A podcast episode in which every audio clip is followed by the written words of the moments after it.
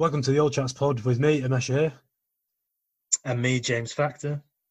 This podcast will tackle the taboo topic of mental health in a raw, honest, and jovial way, with two good mates who've met in London talking about their own mental health hiccups, with some help from some special guests along the way. Welcome to episode 7. This is the Disappointments Chat. Here we reflect on moments of disappointment in our lives and how our poor mental health at the time led us to believe the world was crashing down. On the contrary, it was the opposite.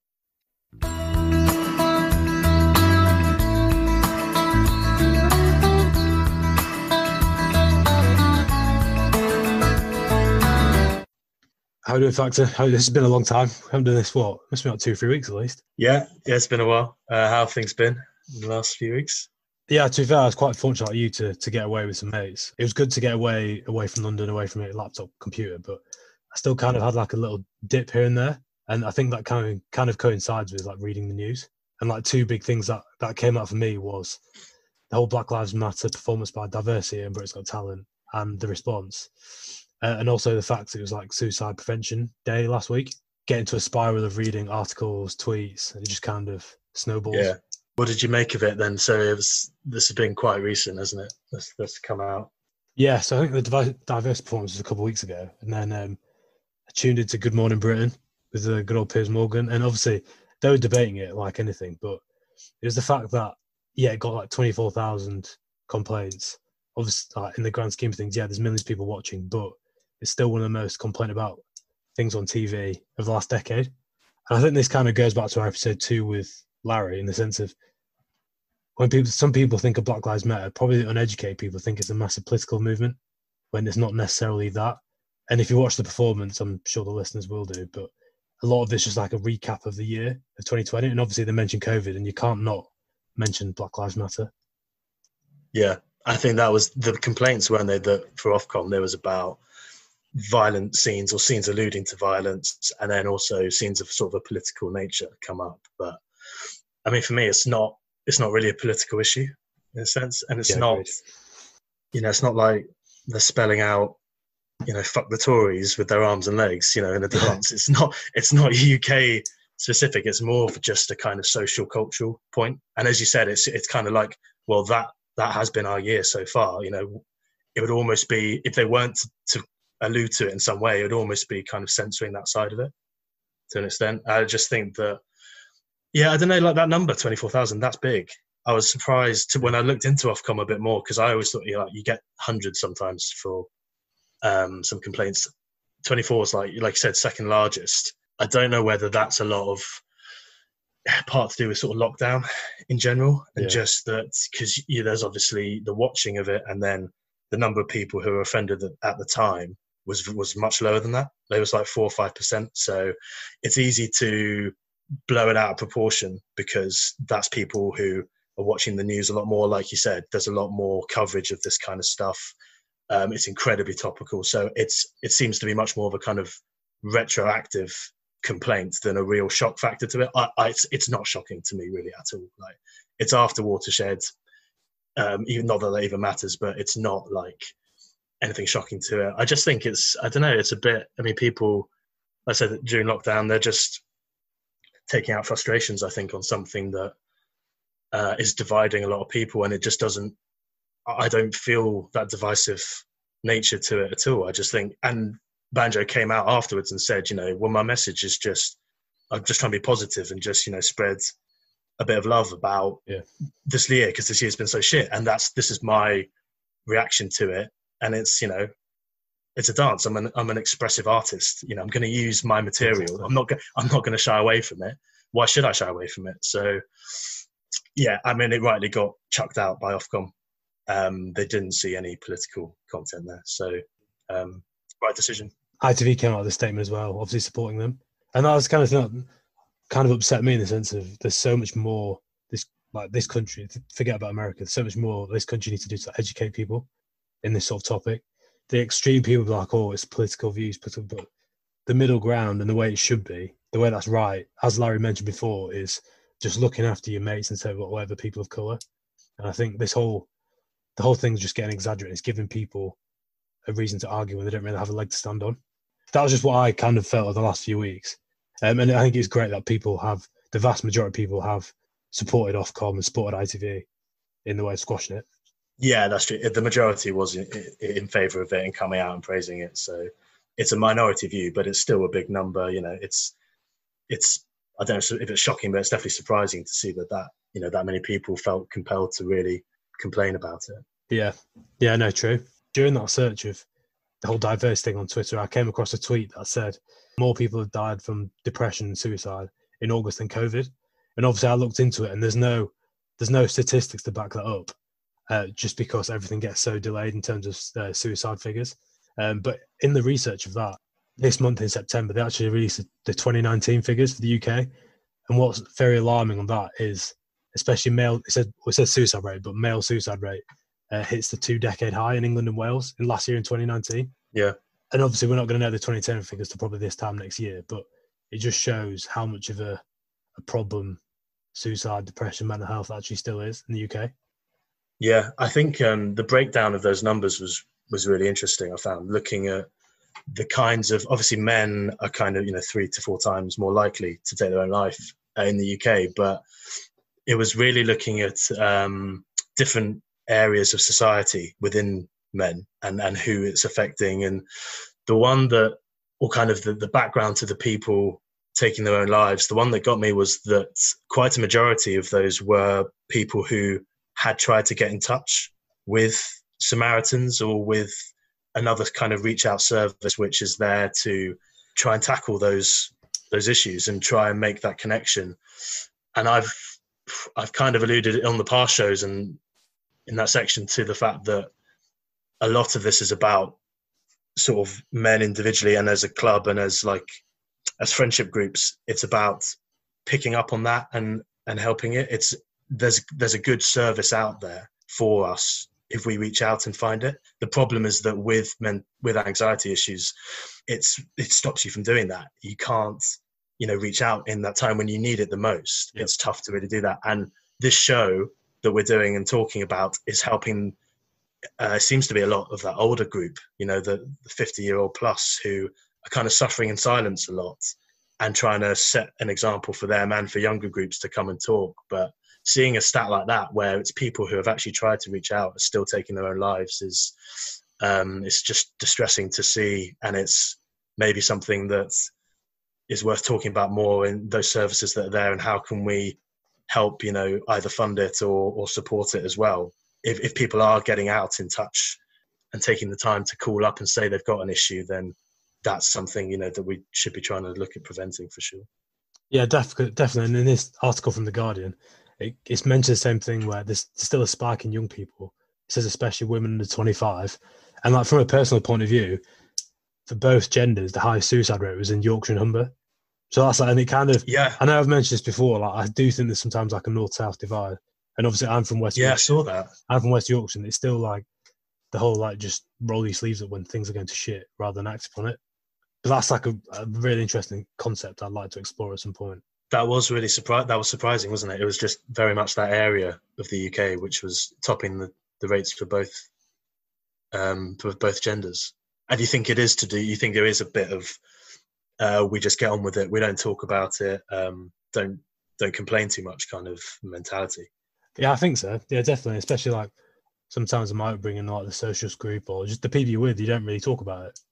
I know I've mentioned before when I first opened up to our mates, and everyone's a bit like dumbfounded by it, but I think it is maybe a bit of a lack of education, and I think well, it's not as if like Yorkshire's beautiful, like, it's a great place to live. It's not as if it's like there's anything go, like bad happening going on there. But yeah, I think it's just more a case of people not talking when it is at their lowest point. Yeah. Well, today, Mesh, you know, we're we're talking about disappointment and things that have come up in our lives and how we've handled it and the effects of it. So, as a as a Yorkshireman, you're doing a good good service in, Thanks, in in having having having this discussion and leading the way for uh, hopefully for others to to follow suit as well. Thanks, oh, that's very kind of you, Factor. But I think just just before we start, I think some people might read this and say the disappointment chat. I think it's all like doom and gloom. What we're both trying to do here is talk about our own personal experiences of moments that have disappointed us and how because we had a poor mental health at the time, how we probably exaggerated it. So I think now we can reflect on it, look back. You can kind of provide a story of how we felt at the time compared to how we feel now and how we Yeah. probably should have felt at the time. I guess also how, with the mindsets that we've generally got now, and in putting ourselves back into those positions, the outcome wouldn't have been the same. Yes. It would we would have been able to handle it a bit more. So it's it's disappointment, but it's it's really just about Yeah. also it's the personal expectation as well. It's not kind of you know the external uh, disappointment. It's it's how we were at the time and how that exacerbated what whatever the outcome was and could have been better or worse. Yeah, exactly. And I think what we're probably going to lead to in our sort of experiences is it's all pretty relatable. Although our circumstances might have been unique, hundred percent those sort of things have happened to other people. Um, and Yeah. I think Yeah. both men and women sometimes don't know how to deal with it when shit fan. Um, yeah, they, I imagine they'll recognise times when uh, they've been let down or they've um, felt disappointment and then gone on to do something else from that and change their mindset in some way, and then look back and kind of see that moment as like a lived lesson, something something that because I, I what I think about a lot with this is I wonder yes. if I would have listened to someone, if they'd have kind of tried to explain stuff to me, you know, in terms of perspective, like life perspective, and looking back on it, um, whether it would have had an effect or not. I bet I generally just think it would. I would have liked that. That's just my maybe that's just my personality type. Maybe that's just you know how I mentally was at the time. But I, I do know that these kind of conversations that we're having now, and then we've we've said this before, hearing this kind of thing back at the time um, might have opened up that kind of um, that perspective and that discussion point. So uh, I definitely think that's that's true for me. But I don't know if it is for other people. Maybe it's something you've just got to go through, and it, it's a lived thing, and then you just come out of it stronger at the end. But I'm not sure. Yeah, definitely, mate. Like that's, yeah, if I think you hit them on the head, like you just have to learn from these experiences. And I think what we'd like to talk about, we're going to talk about a few moments in both of our lives. Now looking back on it, I've probably, obviously at the time you think the world's falling apart, but now you realise that's Yeah. obviously benefited you in the long run. Um, I think the first moment for me was, I alluded to in the intro, uh, the first first intro chat when I first went to the GP and got diagnosed with depression when I was 18 and that was kind of coinciding the fact that I, I failed my biology A level. So I was meant to go to Glasgow to do sports science, needed ABB. I got ABC in the biology, but as soon as I did that biology exam, I remember the day. As soon as I'd done it, and to be fair, I knew I'd messed up like two or three questions. So I just kind of knew it at that point. But having said that, I didn't prepare myself for when obviously I opened up the results. And I was pretty grateful I went to a great school. But I think the problem with that kind of, if you didn't go to university, Yeah. You're not like a success kind of thing because they were obviously just leading you up to go to university. And don't get me wrong, like, I didn't really think about what I was kind of forced into a corner about what A level to pick, what degree to pick. I didn't really know until probably final year, and that's why I think at the time obviously I thought the world was crashing apart. But on the flip side, I was able to take a gap year, resit that biology exam, and actually go and do English, totally different course at a totally different university. And that was so like looking back, obviously now I wouldn't have known, but when I thought my world was falling Yeah. apart, I- this it's happened like for the best in the sense of actually studying something I enjoyed, went to a place, met some great mates. But at the time, you just think, "Oh, my mates are going to uni. I'm going to have to take an, an unpredicted gap year. What do I do?" And I think a lot of people out there have probably failed exams in the past, and it's weird because I think your parents and the teachers are a bit like they don't want to leave you to the side, but it's a bit like, "Oh, kind of told you so." But sometimes it is down to luck. Sometimes the questions don't turn up, or you can revise as long as you want. Don't know, you're not feeling it that day. Well, what was your build up to the exam like? Because obviously, ad- adolescents and that age, teenagers, like they'll take pressures in different ways and they'll have different expectations, like you said, from friends in school. Were you in an anxious mindset leading up to it, or were you generally confident and it kind of came as a real shock? I think a little bit anxious because basically I did I did four A levels, AS levels, and in my lower six, then we had to get rid of one to do for A levels. And what was quite funny, I got a B in history and I got a D in biology in lower six. But my ego was like, I don't want a D on my, my report. I'm going to drop history and do biology, even though I knew I wasn't as good as biology as other people. So that was like my ego in the way. I should, obviously, in hindsight, I should have just got rid of biology. It would have been fine. But like I said, I thought I was just going to do sports science. I didn't know what I was going to do at the Yeah. time. So I kind of always knew that biology was a bit of my kryptonite. And don't get me wrong, like I worked hard. Like I just, I'm not naturally clever. I just like worked my ass off and look at the draw. Those questions, the questions that I didn't want came up. Yeah. And yeah, I- yeah, like I said, like as soon as I did the exam, I was like, I knew I didn't do it. But the next time I did when I resat, granted, I was like working, I was working part time, but I just knew I had that one exam in January. So I spent like two, three months revising solidly, and obviously, So the year you took out then, because I remember you saying it was when your mates and everyone were off having, is that the right? We're having the time of their lives in in first year, and you were having to do, do the job, and then also get ready for this exam. yeah, that was I did find that quite tough because well, I was grateful I had support. Like I played men's rugby and stuff, met mates there, but like I said, like not many of my mates were at home at the time, and we just, you know, like we just at different life points in the sense of I still went to uni the next year, had what they had the year before, but it just happened more delayed. But obviously, when you're 18, 19, you just think you always do. You, without being cliched, you don't see the light at the end of the tunnel. Yeah. You don't realize it's, it's obviously happened for the best. So now that you look back on that now, do you, like we were just saying earlier, do you kind of, would you have really appreciated either a teacher or someone coming up and, and really explaining that and, and making that clear? Or do you think actually it's just something that, you know, you had to kind of go through to kind of put it into perspective anyway, kind of thing, as it was just going to happen? Probably could have done with a teacher like Sharky. When he said, Mate, uh, who when- couldn't? mate, Who could- when he, exactly like when he said last in the last episode about when he told his kids like in the grand scheme of things your exam results obviously a bit part of your life i think i kind of needed someone just to say that because i was at well, don't get me wrong it was a great school like the teachers were great but they were just like you have to go to uni you have to get like a top job you have to do that like and to fair a few of my mates that didn't go to uni and you could see the teachers were a bit like why are you not going to uni and they're doing they're doing great now they're doing fine but it's not for everyone Yeah. it kind of gave me the opportunity to like step back so obviously you can go through clearing go to the universities. And then when I saw the options of clearing, I was like, I don't really want to do a course I don't really want to do, somewhere I don't really want to go to. So I was like quite mature in that sense. I could happily just take a step back, take that year out. It's the same thing as like just stepping into the unknown. And obviously stepping into the working world. Like after after I did my Yeah. exam after I did my exam, I got a full time job. so early on as well to go into that. Yeah, so- yeah. Yeah, I got a full time job and it was just like got a full time job because obviously I didn't know if I was going to pass my results. Got a few months later. the I was like, yeah, grateful, got in. You went to Oxford. You must have had similar sort of incidents in sense of you being around like fairly intelligent people. There's probably a lot of pressure. I'm not saying you're an intelligent factor. Yeah, Yeah.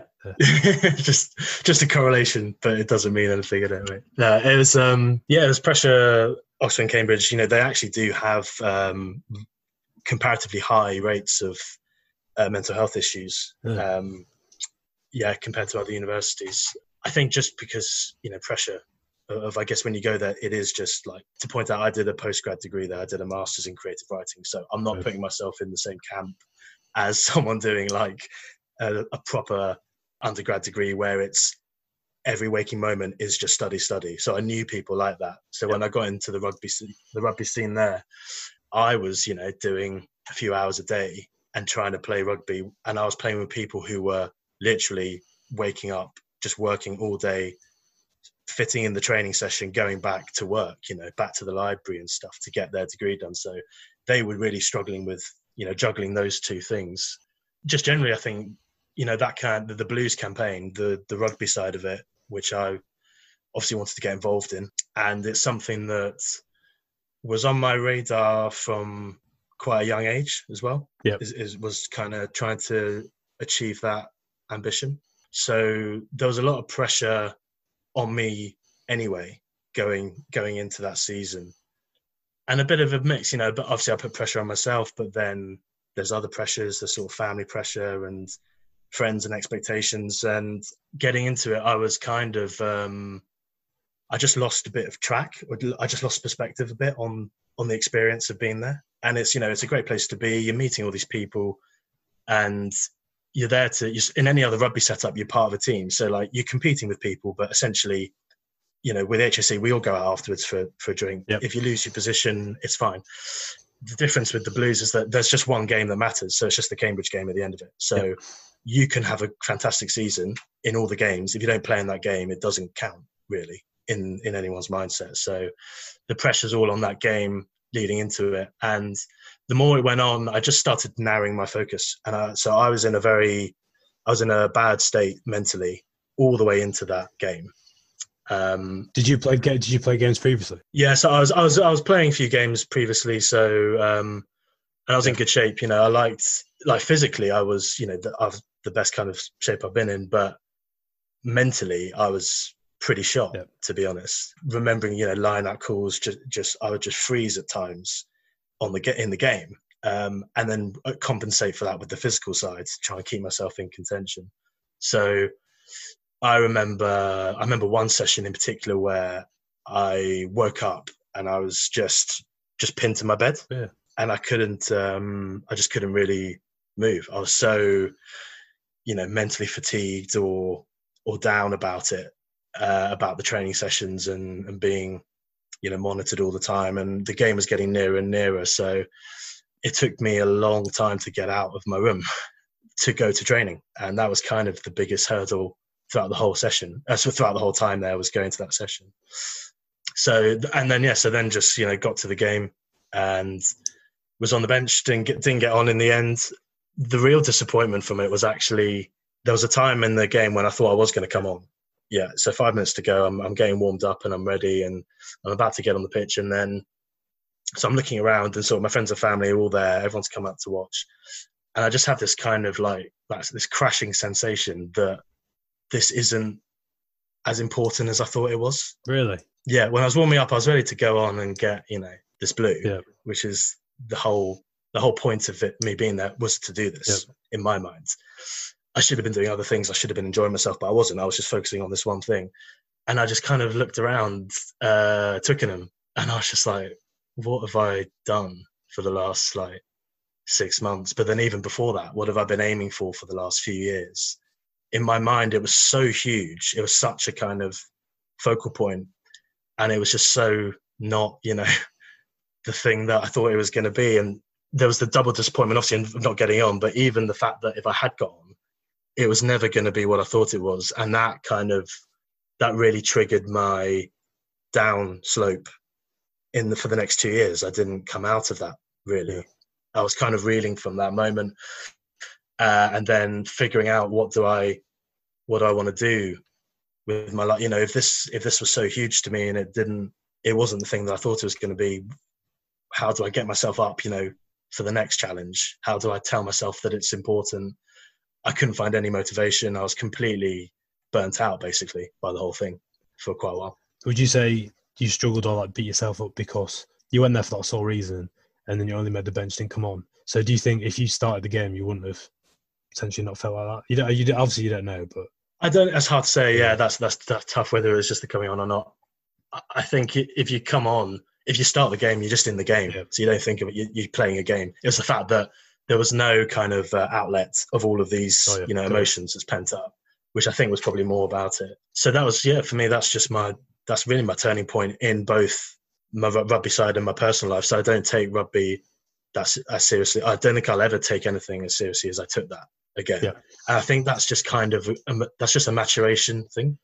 That was just me becoming like an adult, basically. It's just it's just growing up, and it came a lot later for me than it does for other people. I imagine. You know, it was probably obviously quite a sheltered, uh, you know, life when that's your main concern is getting a blue from Oxford. It's not, you know, it's not real life in in a in some sense. So I think that's the same concept for a lot of people in the sense of what you've worked, say, a whole year to try and get to this point. You've built it up, gets that point. It's not what you lived up to be. And then I think, especially when you're probably in a poor mental state, you kind of blame yourself about it. Oh, that's what I did. I don't yeah, yeah, yeah. I just kind of felt just a bit ashamed in a way because then I kind of saw it as other people must have seen it and just like you know, it's great, but it's not you know it's not everything. You know why why are you beating yourself up as much as this? And then a year later, I was in as we spoke about earlier, that was my lowest point yeah. in mental hiccups. I was just completely going going from that and then going into starting a job at the bottom rung when I'm 26, and you know, everyone else has got on with their life and they faced more realities than I had. So I, I, they were all coming in a big wave at once, and yeah, just coming out of that was um, was tough. So I think just yeah, the, the lesson that I took. If, if you think that the end point is going to be more important than the journey, then you've That's done it wrong, basically you, you have to have the the journey side, and it's kind of like it's it seems like an obvious lesson, but it wasn't to me at all.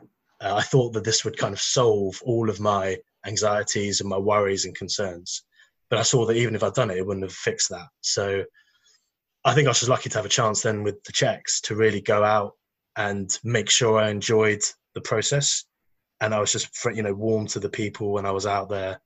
Uh, obviously, you're feeling nervous and anxious, but it wasn't the same as before because it, it's all in perspective. And if you make it, then you great. If not, it's not going to break you. And fortunately, that one went well. That went better. So I got into that team, and then um, that ended up in a good spot. And that's a great way of spinning it in the sense of we can't go back in a time machine, but say if you played that Oxford game, like who knows, you might never have played for Czech. Like you never, you might have just been like, oh, I don't want to do that. Like you can't. I think you can't. From the sounds of it, you knew that you had unfinished business, and you knew you could have done something more. That's probably why you went to Czech. Yeah, exactly. That's exactly right. Yeah, I don't think I would have done that if I'd have if everything had gone swimmingly with Oxford. There's no way I would have wanted to try that out and see if I could do that kind of thing and just have like the perspective to make sure that I didn't take it take it seriously, but don't let it consume you. That's that's the that's the lesson, I guess. And I kind of I look out for that now a lot more with if I see uh, people, younger people in particular, who are getting, and I think from what I hear that you know people are very. Extreme now about stuff. And they follow and like it's not just here it's just like you know around the world especially kids at schools like you had your pressures to deal with and, and i had mine but comparatively now it se- sounds like those pressures are just getting more and more. It's just looking at ways of explaining trying to explain to to younger people that you know there is like you said there's light at the end of the tunnel and um, it is just a moment. But then you know it's it's had good and bad outcomes as well. And the good side is that like i won't i won't take anything that seriously again i don't think. And so there's a relativity that comes with that. But then there's also you know it's kind of like you wake up and realize that santa doesn't exist kind of thing you know when you're a kid. Just just like that's life you know. You, it's only as valuable as what you put into it. It's not going to be more than that. If you don't give it meaning it's not going to give anything back to you. So it's just a two way street when I thought it was just one way to. That's so true, though, isn't it? It's just it's flipping it on its head. And I know this comes with time, but I think it's great that you've been able to that change your perspective. Obviously, take it into like your future career, playing rugby or whatever. Just knowing that's not the be all and end all. There's everyone's got different priorities and values in life, but I think it's great that you've obviously learned that through the disappointment of the Oxford game. Yeah, yeah, it was a big, it was a big lesson to to get that, and it's I'll I'll keep it in you know for whatever I do next, whatever it is, I'll essential to go through it, I guess. But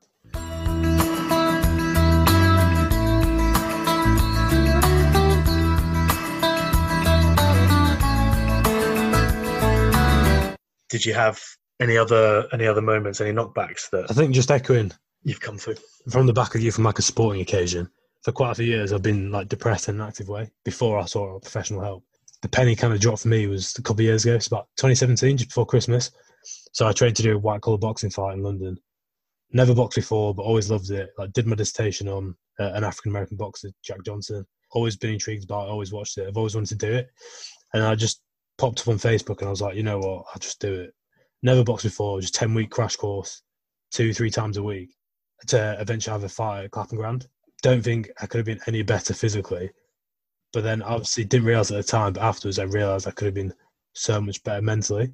Yeah. Uh, in the sense of in any sport or life, I've never like I wouldn't say buckle under pressure, but I just let myself beat me up whilst I was like fighting in the ring.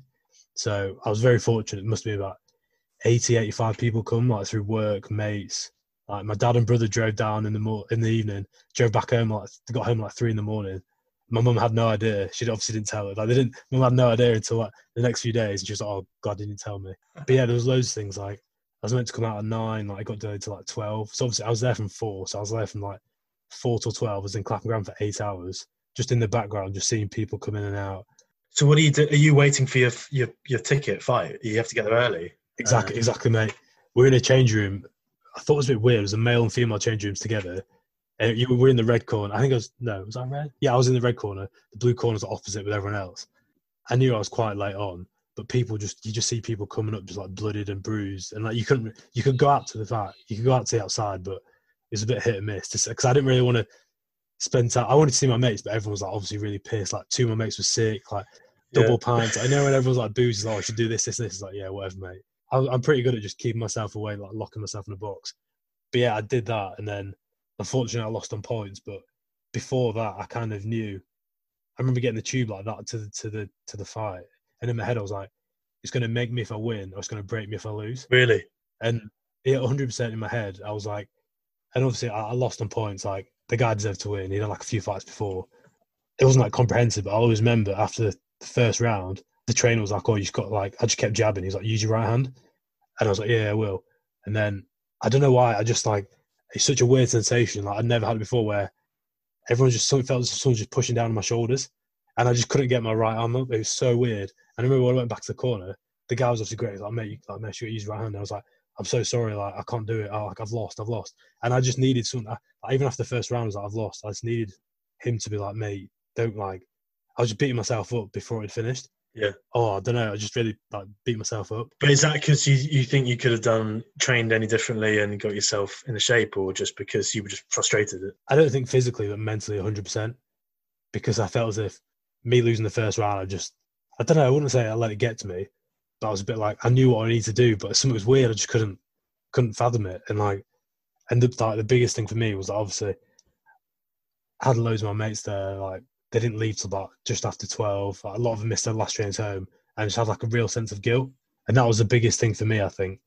And to be fair, I've actually paid it off. I paid off my credit card. I only got to pay off my credit card during the pandemic. But after that, for like two or three weeks, I just, just bits like just going out, just being like boozing, gambling, like, like ridiculous stuff. But back then, obviously, I can realize that I just needed someone to put an, like, put an arm around me. And obviously, I just felt I felt terrible for my mates. Like spent like forty quid a ticket to come in, and I lost on points. Yeah, it, it, wasn't until I actually had professional help with the counselling we kind of talked about moments in my life, and I was like, I was like, this is eating me up. And he came up with a really good exercise, which obviously I never ever did. He was like, text three of your mates that were there, and ask them how they felt. Texted all three of my mates. They were like, mate, one of the best nights I've had. I was good for you. They didn't win because I knew how much it meant to you. Uh, I wish I could do it and that just like that was when I finally got begun to get over it. And like you said, like looking back now, when I was like, oh, it'll make me if I won or break me if I lose. It actually made me because I lost. If that makes sense. Yeah. Like if, yeah. If if I won the boxing fight, I don't think I'd have gone to fresh, see professional help. I'd have just yeah. and the whole the whole dichotomy between that was in itself that's a sign that that it needs something needs to change after that i guess because if you yeah. if you were saying to yourself this is make or break then obviously that's that was the next hurdle to go over. If it made me, if I won that boxing fight, I don't think I'd have seen professional help. I, that would have just been another short-term coping mechanism. That'd have sorted it for maybe who long, who knows. And then it was a real like penny drop moment for me, and like because obviously after it happened, for like it took me months to get out. Like I didn't, like I said, I didn't get over it. It's probably saw a therapist like maybe like five, six months afterwards. But I just remember doing it, and I was just, probably maybe the same for you. I don't know if you had that same feeling with the varsity match, but I just thought like I've just wasted 10 weeks of my life. Like, why have I even trained for that if that's come the end result? Because I, that was the thing. I just whole that win lose mentality. Like, like you said, finding that one road when there's actually two ways to get to it, the end point. It's also asking, isn't it, how, like, why, like you said, if you had won that, you would have uh, presumably either done another fight or found something else to kind of fill whatever that, you know, that yeah. that issue or that void or something is. I mean, how for you, what Uh, can you put your finger on that? The why why you came because you said you saw it and then you just went for it. If you look at it, you know, break it down. What what do you think is going on there for you to to take up those kind of challenges? I don't know. I feel as if I think always in life I've kind of needed like not something to look forward to, but like a structure or a challenge. So I have to be fair. After that boxing fight, I did like a half marathon, and that was another moment where I wasn't ready mentally. I aimed to get two hours. Did like two hours six, and I just beat myself up by it. Same thing with like why have I done this? Why have I trained? Didn't think about oh it was a hot day or like my knee hurt. Didn't think about that. I didn't think about grateful that I just actually finished it.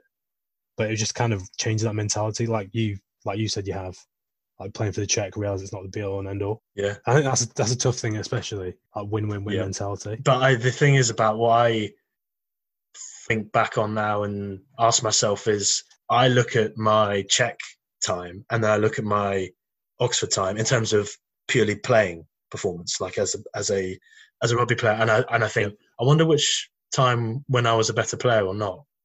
And it's not an easy. It's not like oh well, obviously when I was feeling better mentally, I was a better player thing.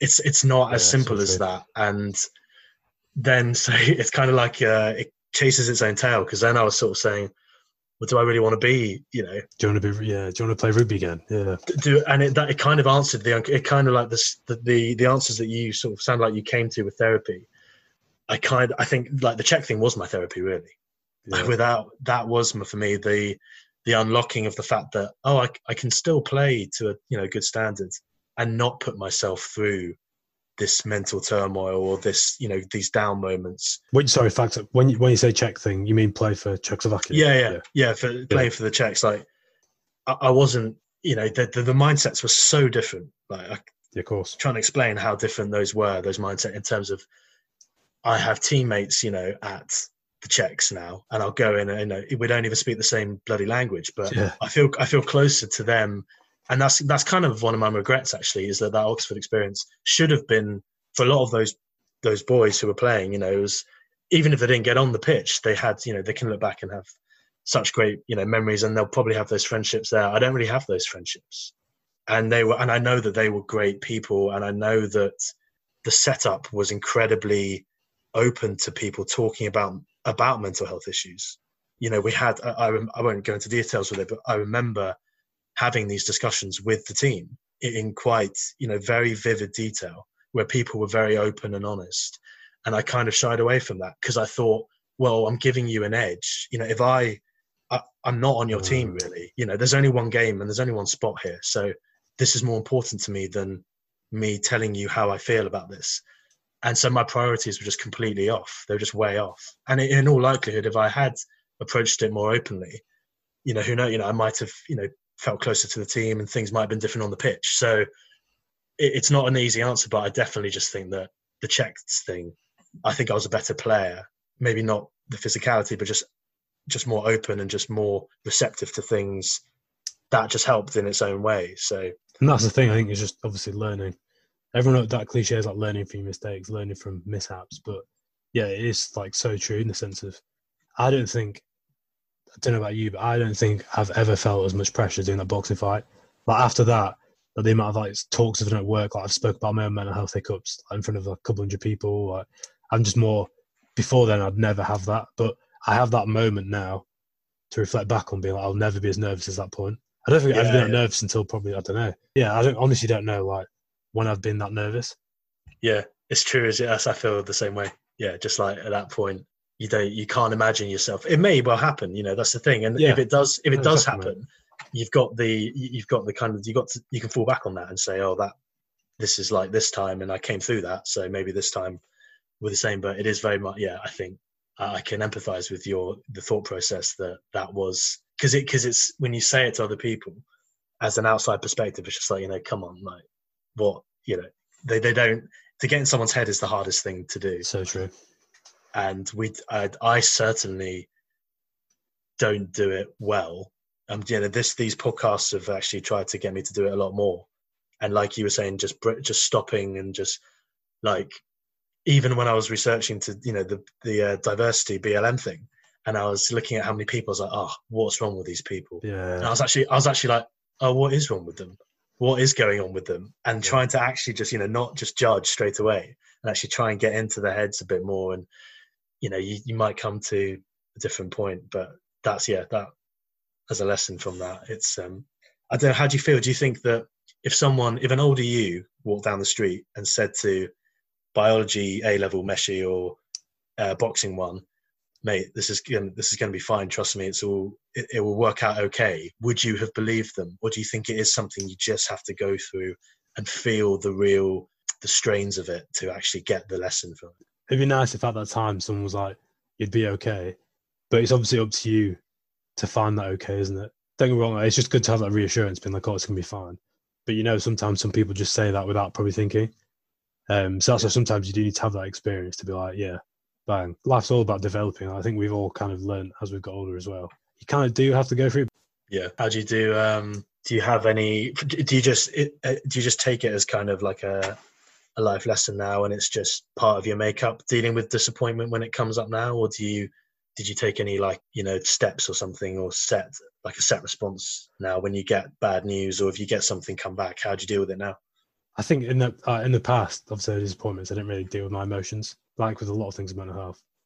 But now I think if a disappointment happens, I know deal with my emotions first, and then maybe the events consequences afterwards. There's always there's always a way around it, but could be the next week, it could be like months, could be years later, who knows? But you've just got to learn from disappointments, I believe. Well, that's my opinion anyway. That's a great point, though, to say that just handle the emotional side of what you're feeling and first, rather, rather than trying to rationalize everything and how it's going to spell out, you know, a bad result. Just accept that you're feeling something first. Yeah, and you know, I mean, like sometimes I do have a short fuse, think like say stuff without thinking or do stuff without thinking. But now, if you do with your emotions first, then I like to believe the consequences will just fall into place. Yeah.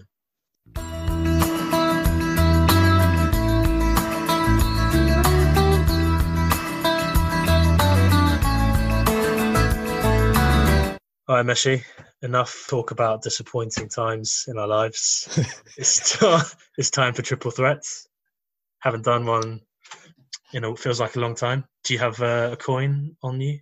I do have a coin, so I flip it. Loser's got to do a song, story, or joke.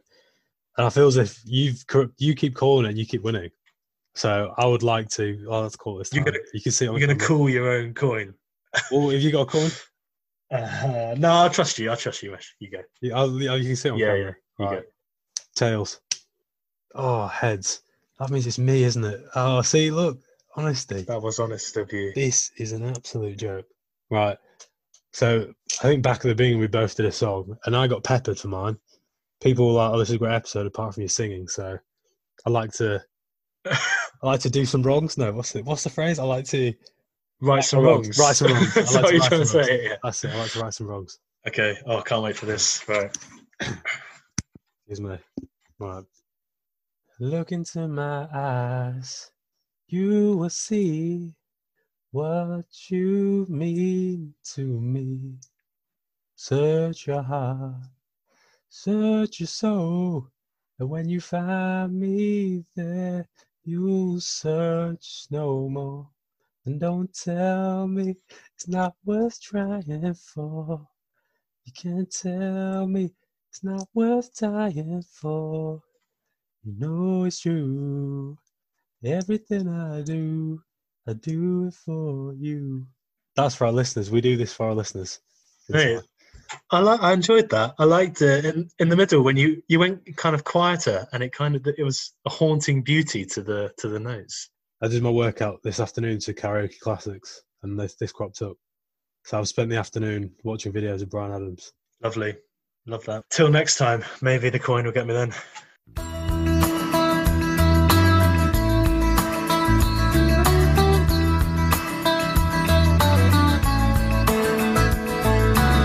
As you can probably tell, music wasn't high upon my A level choice list, but there we go, the end of episode 7.